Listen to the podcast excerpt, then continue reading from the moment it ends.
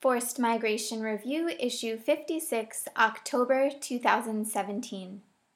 Colombia's ex combatant children and adolescents in Colombia's Transitional Justice Lessons from an Earlier Peace Process by Stephanie Armas Contreras.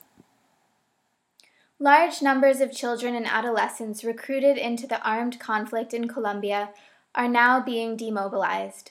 Lessons from the previous peace process of 2003 to 2008 could usefully inform today's transitional peace process, in particular with regard to reintegrating ex combatant minors into civilian life and avoiding their future displacement or co option by armed groups.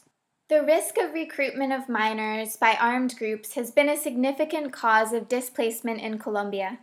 In 2008, it was estimated that between 8,000 and 13,000 children with an average age of 13 had been recruited by guerrilla groups and paramilitaries. End note 1. Faced with the risk of their children being recruited, entire families and communities were forced to move, either because some members of the family or community had already been recruited or because they had been threatened with recruitment. Many minors also had to flee after deserting armed groups, escaping persecution or reprisals by moving to other places. Clarification of the truth. Colombia's transitional justice process aims to facilitate the end of the internal armed conflict and to achieve a stable and lasting peace, with guarantees of non repetition as well as guaranteeing the rights of victims to truth, justice, and reparation. In the search for reconciliation, one of the main objectives of transitional justice is clarification of the truth, and those children who are combatants must contribute to this process, both as victims and as perpetrators. Truth is a mechanism for reparation, for the community and wider society, and also for individuals, including child ex combatants. However, in Colombia's experience of transitional justice mechanisms, ex combatant children have been seen solely as passive victims, exempting them from any responsibility for acts perpetrated when they were combatants. This reductionist policy does not allow for a proper understanding of the socio historical causes of the recruitment of minors, causes which, if not addressed, can hinder their successful reintegration into civilian life. End note 2. If not effectively reintegrated, ex combatant children may be re recruited or put at risk in other ways, and may themselves put others at risk. In addition to not contributing to the truth, this approach has excluded child former combatants from the country's reconciliation and historical memory initiatives. Unlike in the previous peace process, a truth commission has been created as part of the ongoing peace process with FARC. This commission aims to clarify what happened, contribute to the recognition of victims and to individual and collective responsibilities, and promote peaceful coexistence. Both victims and perpetrators will participate in the Truth Commission. In addition, a thematic committee on children and adolescents has been established, which will be able to provide a specialized approach to the needs and rights of ex combatant minors. Access to justice. Access to justice is also an important component of transitional peace processes, and recognition of responsibility is essential.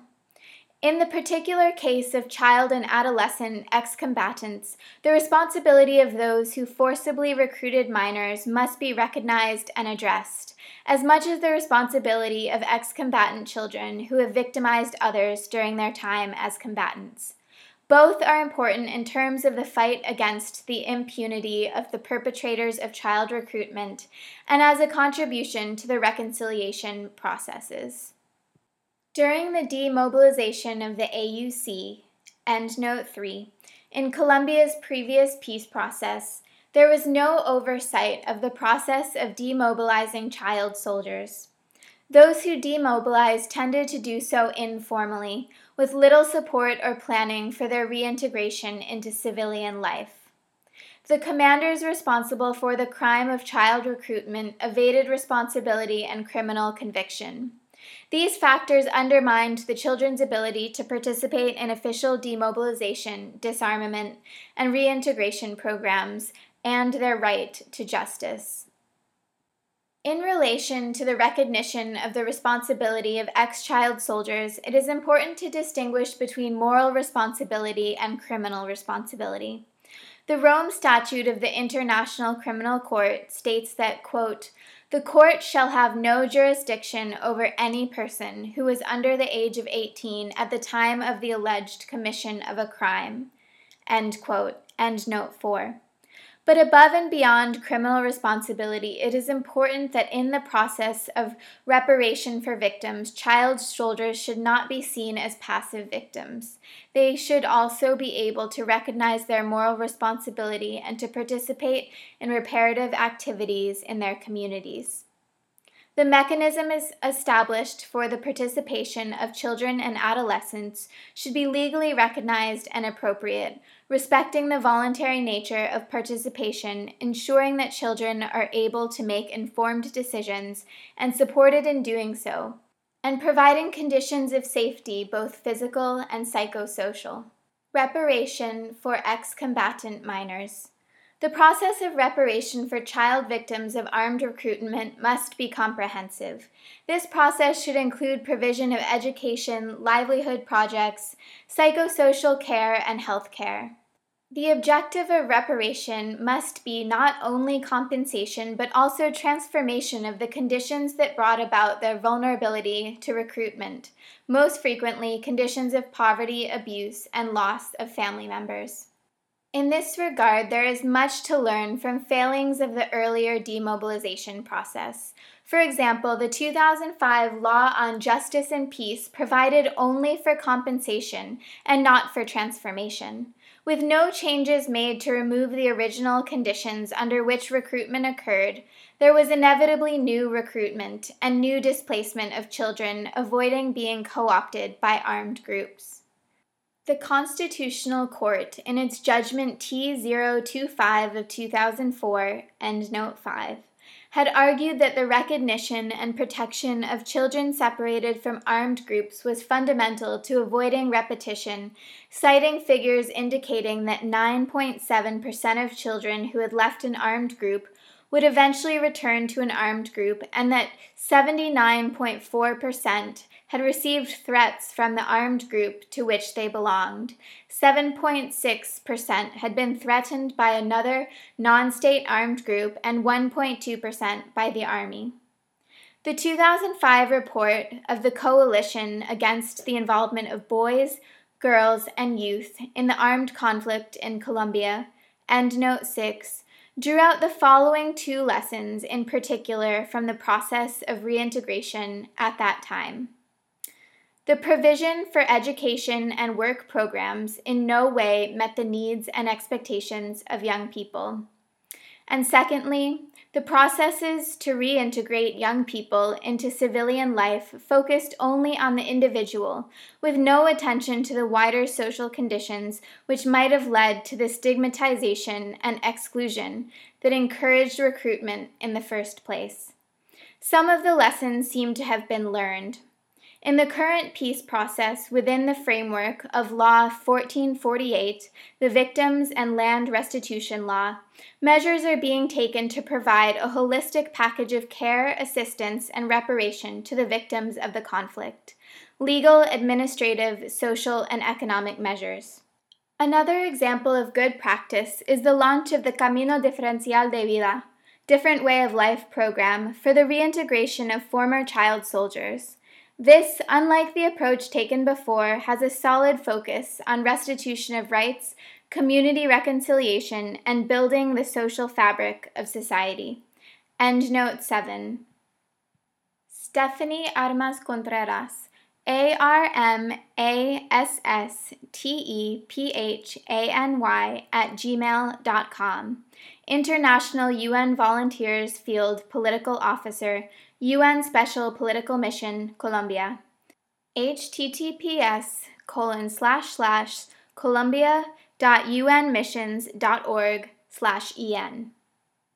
Endnotes.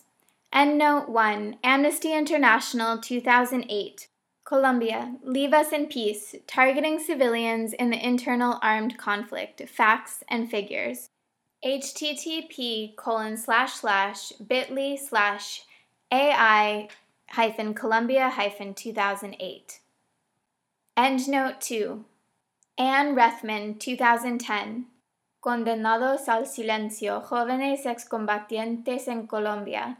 Acts 11, Symposium 40. Independencias, dependencias, interdependencias. 6 CEISAL. European Council for Social Research on Latin America, International Conference, 2010. Https colon slash slash halshs dot archives hyphen ouverts dot fr slash halshs hyphen 00503 128 slash. Endnote 3. United Self Defenders of Colombia. Autodefensas Unidas de Colombia. Endnote 4. www.refworld.org slash docid slash 3ae6b3a84.html. Endnote 5 http colon slash slash bit.ly slash brookings hyphen col hyphen t hyphen 025 hyphen 2004. Endnote 6 http colon slash slash bit.ly slash c-o-a-l-i-c-o hyphen 2005. Endnote 7. Camino Diferencial de Vida. Programa integral para la atención y consolidación de los proyectos de vida de los menores de edad que salen de las FARC-EP.